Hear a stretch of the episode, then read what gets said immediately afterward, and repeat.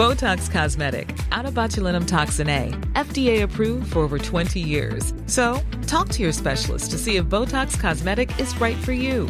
For full prescribing information, including boxed warning, visit BotoxCosmetic.com or call 877-351-0300. Remember to ask for Botox Cosmetic by name. To see for yourself and learn more, visit BotoxCosmetic.com. That's BotoxCosmetic.com.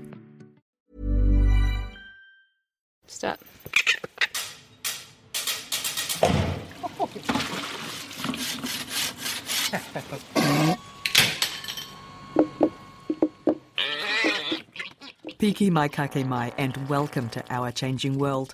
Ko Alison Ballance tēnei. Later on, we'll hear about some of the myrtle rust research that's happening in New Zealand at the moment. But first up, who doesn't love bees and the honey they provide? The New Zealand bee industry is definitely on a roll, and William Ray is off to find out about a project that aims to help beekeepers find the best places to put their hives.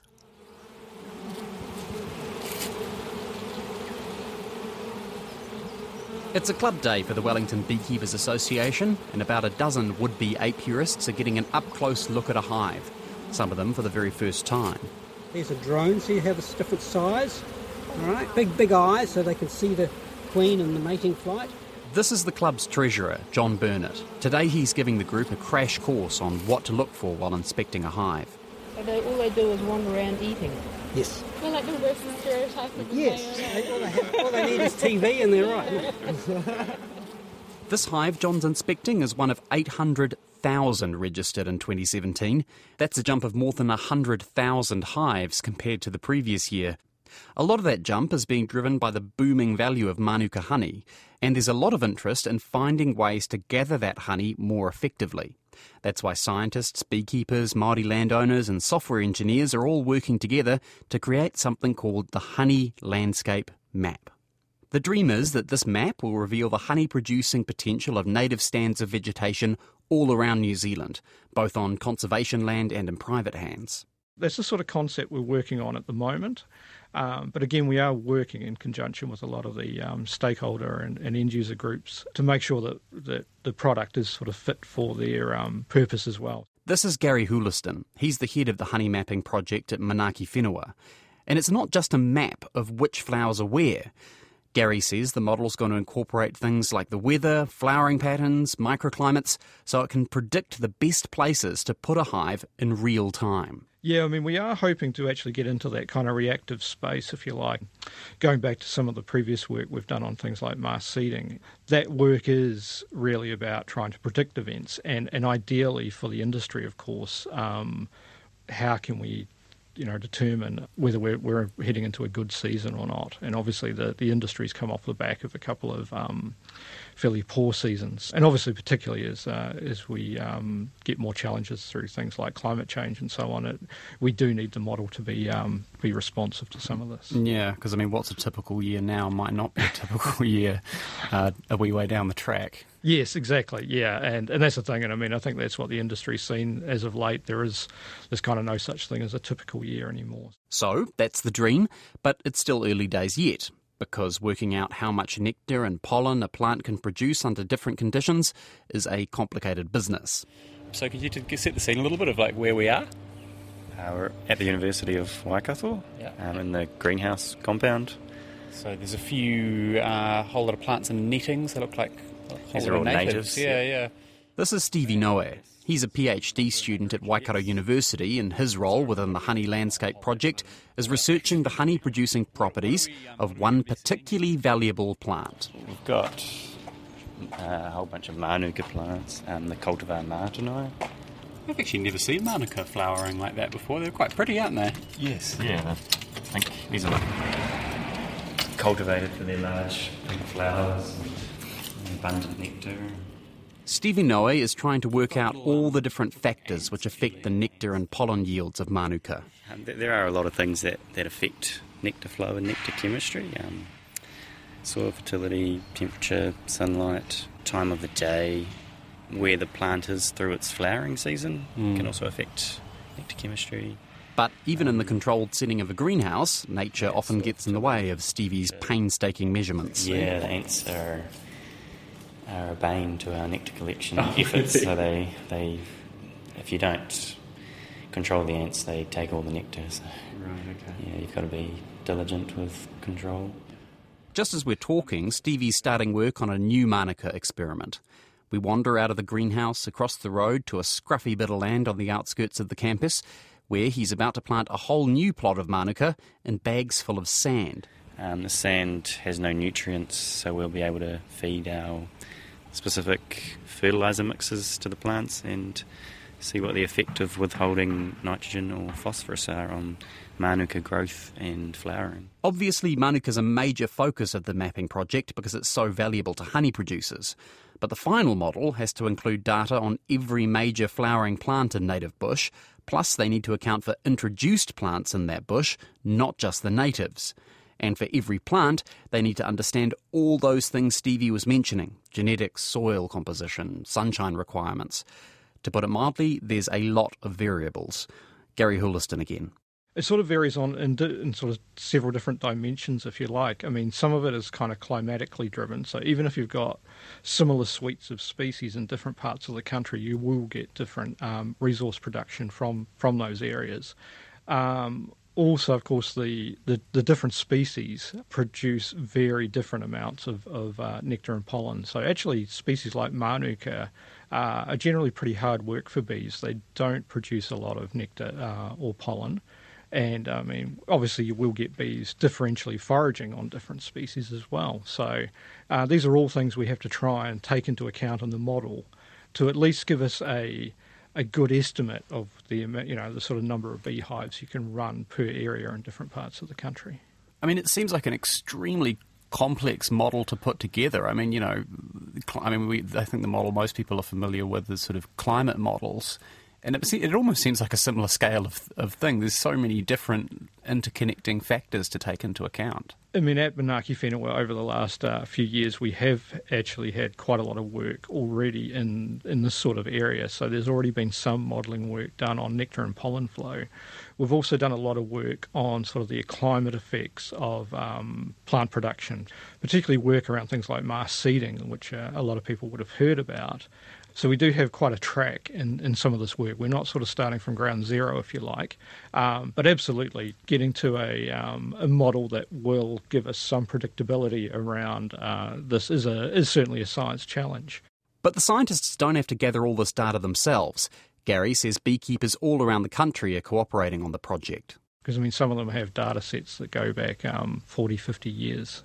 And they're happy to share those with you? Because, I mean, it almost seems like the kind of thing that would be like trade secrets. Yeah, I mean it's a it's a little bit of a mixed bag. Some are and some aren't. I mean, a, a lot of the ones that have been more forthcoming uh, are actually probably some of the real sort of old school beekeepers, if you like, and a few of them sort of nearing retirement. So I mean, their their interest has probably become a little bit more academic than uh, than commercial. So we've been fortunate to tap into a few of those people that have uh, been extremely helpful. But yeah, of course, uh, a lot of other players in the industry aren't going to, to hand over a lot of their uh, what they see as their you know their trade IP, as it were. If they can pull it off, the upside is potentially enormous, particularly for people like Victor Goldsmith. I'm the General Manager of Ngāti Miere Limited Partnership. Miere is the Māori name for honey. We're a collective of landowners on the east coast, um, Ngāti landowners. Over the last few years, Te Tiriti o Waitangi settlement deals have transferred ownership of large amounts of farmland to iwi like Victor's. But because it's been difficult for Victor and his iwi to access the finance needed to develop that land, it's started to revert to native bush. The irony is that the land reverted back to scrub, and people used to look at us and you know call us marginal landowners. And then as the Manuka um, honey and the science that sat behind that drove the value of that particular product, you know the opportunities started to come about. Victor and Ngāti Porou have partnered up with Manaaki Whenua, hoping the mapping project will give them a more detailed understanding of the value of their land for honey production. We've got gold sitting on our hills, which we need to look at differently, hence the reason why we're involved in the honey landscape. I use these little catch cries like the key is the tree. You know, there's a lot of science and research being done on the honey, but not a lot of science and research being done on the actual resource itself. And so when I ask very basic science questions around is my Manuka strain different from others around the country. We had to send interns around the country to get, gather the leaf sample to do the DNA testing, and now we've proven that the East Coast is different from Northland in terms of DNA, which is quite important for me from a provenance perspective when I'm starting to look at how I might market my honey. I've also got Western science that supports that, but I've got a rich story that sits behind that in terms of our cultural association with Manuka in, in particular. So that's one of the work streams. It's not all business, though. Victor's getting his family involved in the mapping project, both to reconnect them with the land and to get them involved in science. My daughter was the first one, you know, because she was finished university, and it's a good little summer job to go go around the country and start collecting um, Manuka leaf samples and um, tagging the tree and GPSing and all that sort of stuff. So, and then uh, we had my grandnephew involved, um, had my stepson involved, had my niece involved. Uh, people think that you know might be a little bit of nepotism there, but it's it's about succession planning as far as I'm concerned, because there was no other people that we knew of at that time that would be able to go out and, and have you know have the capacity to go out and do the work. Landowners like Victor sometimes have a tricky relationship with beekeepers. Mostly it's a mutually beneficial relationship, but there are some bad actors. The greed factors come in and people placing hives on our boundaries, which is another reason why we're involved in the Honey Landscape Project to sort of manage that beekeeping pressure. Victor's hoping the Honey Landscape Map will help clamp down on unscrupulous beekeepers using Manuka on his land without his permission. It's called boundary riding, putting lots of hives next door to someone's property to harvest the flowers on their land. And I'm in discussion with the regional council and, and the Gisborne District Council to look at introducing potentially a bylaw once the research has been finished so that we can go back to some of these unethical practices and behaviours that are being displayed by people in the industry to say that you've got far too many hives on your land. You know, so why have you got 100 hives when our data, our research suggests you should only have 10. And is that a fairly critical part of getting a bylaw like that passed, is sort of having the science to underpin it, sort of saying this area of land can only support this number of hives? Yeah, I mean, that's what the council wants.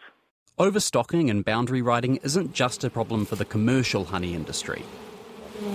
Hey, get off my microphone, Bee. Back at the Wellington Beekeepers Association, John Burnett says it's seriously affecting hobby beekeepers. Many members have lost hives because there just isn't enough food to go around all the bees. Uh, Wainuiomata, for example, the coast road has, uh, last I heard, 600 beehives, which is far more than the area can actually sustain. Mm. And therefore, overstocking and therefore um, poaching, if you could call it that, on each other's territory, not that that's quite the right. Uh, uh, wording, but yeah, it's becoming increasingly a problem, and ethics seem to have gone out the window. John's hoping the honey landscape map can help address the problem. I often try and get the uh, AsureQuality who look after the apiary register to tell me how many hives are in a certain area, but they're very, very uh, reluctant to divulge that sort of information because of privacy regulations. So you really don't know if you're encroaching on somebody else's territory or there are too many hives in a certain area even now. Hmm. And some sort of coordinated data uh, base would be a good idea. It'd be nice to know that uh, there are already several hundred in this particular area, therefore there's no point in me putting hives in the same area. Mm. Yep. So if it linked it up with that with that kind of database, that might be quite handy. Yep, yep, Yeah. it would. Yeah, it Yeah. would. Mm. The plan is to have the honey landscape map up and running within the next five years. But Gary Houliston says there's a hell of a lot of work left to do. It's really getting some of that um, nectar and pollen data together. There's a lot of lot of emphasis at the moment on Manuka, and, and we've certainly made some um, good headway on Manuka, but we are very interested in other native honey producing species. So some of that work is, is kind of very much still still to come or, or, or just kicking off now, really. We're hoping to have um, a sort of preliminary iteration of uh, the model in the next sort of 12 months or so to test with some of the stakeholders, uh, and then we'll be looking to further refine that before the end of the project. Thanks, Gary. And a big thanks to Gary Houliston from Manaaki Whenua Landcare Research, Stevie Noe from Waikato University, Victor Goldsmith from Ngāti Porou Miere Limited Partnership, and John Burnett from the Wellington Beekeeping Association. And thanks to producer William Ray. Kei te whakaronga mai koe ki tō tātou au horihori, hei hōtaka e papa tuanuku, Tangaroa, me rangi nui. I'm Alison Ballance, and now on Our Changing World, Manuka is one of the species that people are worrying about when it comes to myrtle rust. Just over a year ago, in late May 2017, we learned that myrtle rust had been detected for the first time on mainland New Zealand. Tiny orange spores of this invasive plant rust had blown across from Australia. Infected plants began to turn up across the North Island and the top of the South Island. MPI, the Ministry for Primary Industries, leapt into action to try and eradicate myrtle rust. The Department of Conservation began urgently collecting seeds from the 40 or so native myrtle species, including Manuka, to put in a seed bank as an insurance policy. In April 2018, MPI admitted that efforts to control myrtle rust had failed. The new focus was to be community management and research into the disease, which continues to spread. As of last month, 776 infected properties had been found, including five sites on conservation land. Scion is one of a number of organisations collaborating on better understanding myrtle rust and its future impacts. I'm off to Rotorua to meet Katrin Webb, Becky Ganley, Julia Soewarto, and Jules Freeman to find out what they're doing. So Scion is involved in several projects. The one that we have the most involvement in is a project that really looks at ways of surveillance for myrtle rust and that is looking on the ground surveillance, but also looking at new technologies like um, UAV surveillance or using satellite data. It's always a challenge, obviously, because myrtle rust is hard to spot. So you will have to look at different technologies, different sensors, different cameras, and that is the piece of work that we're looking at. We're, we're sussing out the options at the moment, and then we'll go into more detail about what what we can do. So anything we will do is a big learning for New Zealand and MPI that then can be applied and hopefully help with a faster reaction next time something will happen. It's not just looking to see if the pathogen's there, but in the future looking to see what kind of effects it's had on there. So you start to pick up the dieback, which we'll expect to see in a few years. And so then that's that health monitoring that goes on of what are the actual impacts of myrtle rust on uh, New Zealand native Myrtaceae and exotic Myrtaceae here as well. At the moment, we know its impacts on individual plants, but this is looking at perhaps wider ecosystem impacts. Yes, yes. Like, are we losing tracks of Pohutukawa or Ramarama, or are the forests actually quite healthy? And so that ability to remote sense, in particular, over the native forest is going to be really critical for the future. So, what are you doing in particular here at Scion, Becky? a lot of the work that we're doing is looking at the susceptibility of the New Zealand Myrtaceae species. And so we've collected a whole lot of seed from throughout New Zealand from a variety of different species. They can be native, it can be exotic Myrtaceae, and they're going to get tested against the pathogen. And that's the critical first step is what is the host resistance in there. And so finding out whether some species are highly susceptible, moderately susceptible, or actually have quite a good tolerance to the pathogen. And that will be really helpful for making informed management decisions later on when you've got to decide you know, we've got 30 Myrtaceae in New Zealand, which ones do we look after, which ones do we target, which ones do we spend the time on, and that will be a really critical tool for that. The Myrtaceae species that you're dealing with then, the one that's ones that you've been collecting the seeds for that you're growing up to see how resistant they are. What species are they? So we're focusing on the ones I think most people would know. So there's Ramarama, which a lot of people have in their backyard, so it's got a, a purpley green leaf on it. Um, there's Manuka and Kanuka, Pohutukawa, uh, and also looking at sort of a variety of different ones as well that might be a little bit more localised in their distribution. Are you concentrating just on the native ones, or are you looking at some of the exotic ones as well? We're also looking at the exotics, so eucalyptus. Uh, there's a strain of myrtle rust which has caused a lot of impacts on eucalyptus overseas. We don't have that strain in New Zealand, but that's clearly a really important strain for us to test overseas. But we are looking across all of the natives. So we also have feijoa. Uh, we suspect that feijoa will be pretty tolerant because it comes from the same country that the pathogen originates from, which is South America. South America, yes, yeah, yeah. So feijoa is native to Uruguay and Brazil, and both areas are where myrtle rust is present. So we're in a nursery here at Scion. What have we got on the, the tables next to us? So these are some of the plants that have been collected. So the seed has been collected from different areas across New Zealand, and the a portion of the seeds was brought here to the nursery, we grew it up to see the germination rate. The germination rate of the native Myrtaceae is actually quite low, which is quite concerning when you think about the ecological impacts of myrtle rust. So if it's going to get hit by a pathogen and it has a low germination rate, that could be a big issue for the future. And there's five different species a plant species in here, and so some of the seed is going to be tested against the strain that we have present in New Zealand, but there's at least nine or more different strains out there. So, what happens if we get another strain that comes to the country? Uh, some of the seed has already been sent to South Africa to be tested against a strain that they have there, and we're going to send another portion of the seed to Uruguay to test against those. So, at the end of it, we'll have this picture of how resilient this material will be against at least three different strains of the pathogen. And so when you say you're testing it against a pathogen, you're basically just exposing it to the pathogen and seeing what happens? Artificially inoculating it. So once the trees have grown to a certain size, you can prepare the myrtle rust spores and you can put it onto the tree and then you can measure the size of the lesions or count the, the lesions and how much damage it actually causes. And so for some plants, if they're tolerant, there'll be either very little or no infection, but for other ones that are really susceptible, the whole tree uh, could be covered in myrtle rust spores.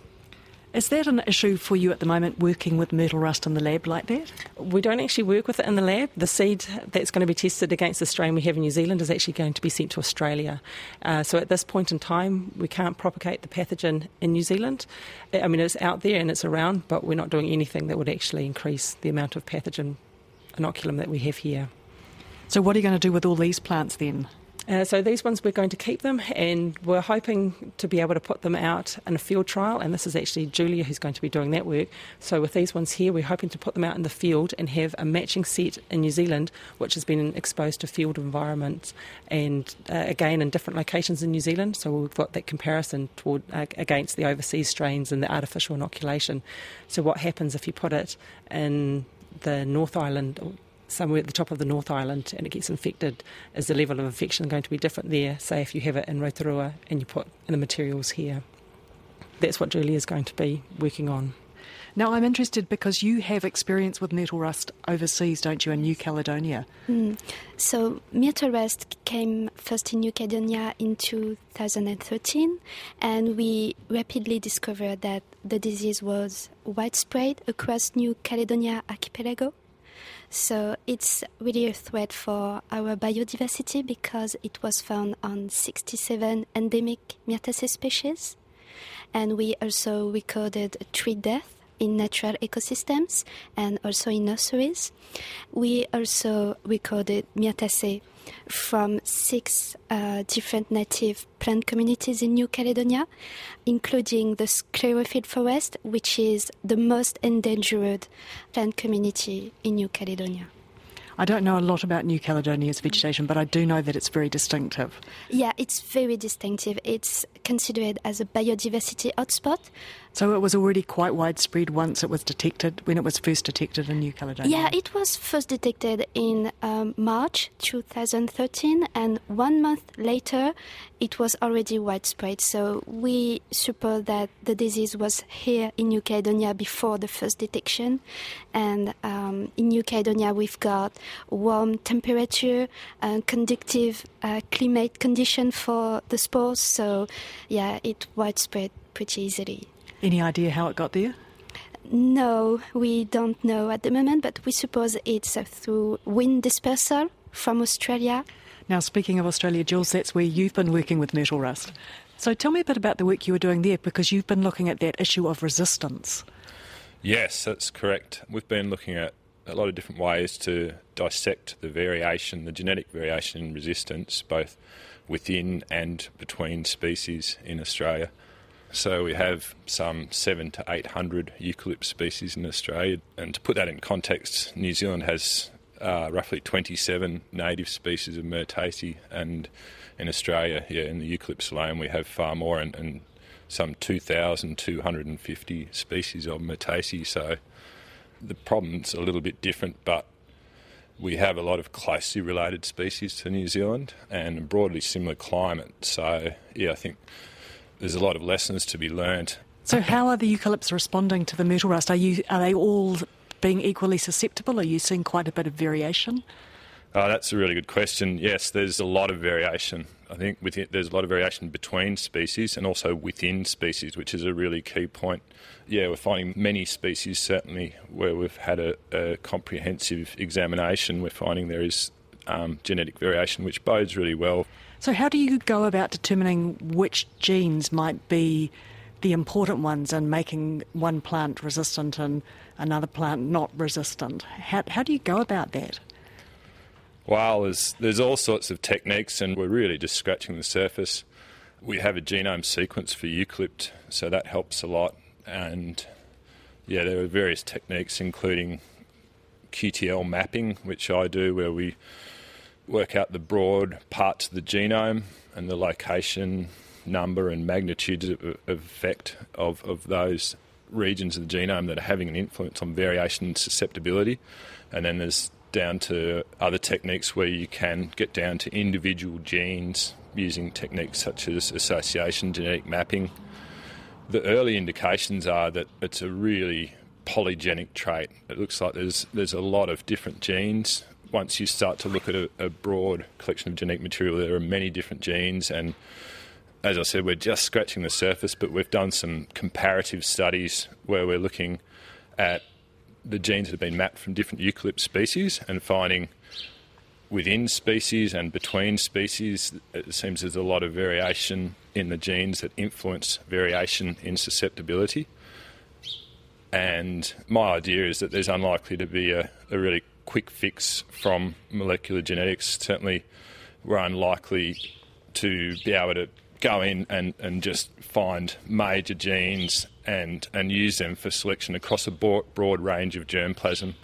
So it's not as simple as going, fantastic, it's one gene that's the problem, so we'll just breed that out or we'll breed this gene in. It's yeah, certainly that's my opinion. In some settings, like where you have a, a small collection, say a breeding program with a limited genetic base, but I think it's unlikely to be the case where you look at broader germplasm collections. So in Australia, it took about four years until they started to see localised extinctions of species happening. Now they're talking about full extinctions of plants in their native host ranges, and they're also, this is eight years on, looking at species which they thought were moderately susceptible, they're actually really concerned about those. So we've got this, you know, we've got this understanding of what it could be like in New Zealand, and that's the part where it's critical now that we don't give up hope. So yes, we have myrtle rust, and people will sometimes say to me, "Oh, it's here. There's nothing else you can do. No, you know, let's not worry about it." But there is a lot that we can do. But it's what are we going to do, and you know, what are we going to put in place to make sure it happens? And so that's where I think it's really critical that we do have a long term management plan and that is cohesive across the country. Because if we look at some of the different options that we have, in four years' time, we might not be looking at localised extinctions, and we might not have to be in eight years' time thinking about full extinction of plant species in their host range. But we have to act now, and we also have to make sure that we maintain the work along the years and that it doesn't fall off as a priority that we, you know, that we put a concerted effort in. Thanks, Becky. That was Becky Ganley. We also heard from Katrin Webb, Jules Freeman, and Julia Soewarto, and they are all with Scion. If you'd like to know more about myrtle rust, what it is and the impact it's having around the world, I'll post to an Our Changing World feature on the disease on our webpage, rnz.co.nz slash Our Changing World. You can sign up for our weekly email newsletter while you're there. The link for that is at the bottom of the page.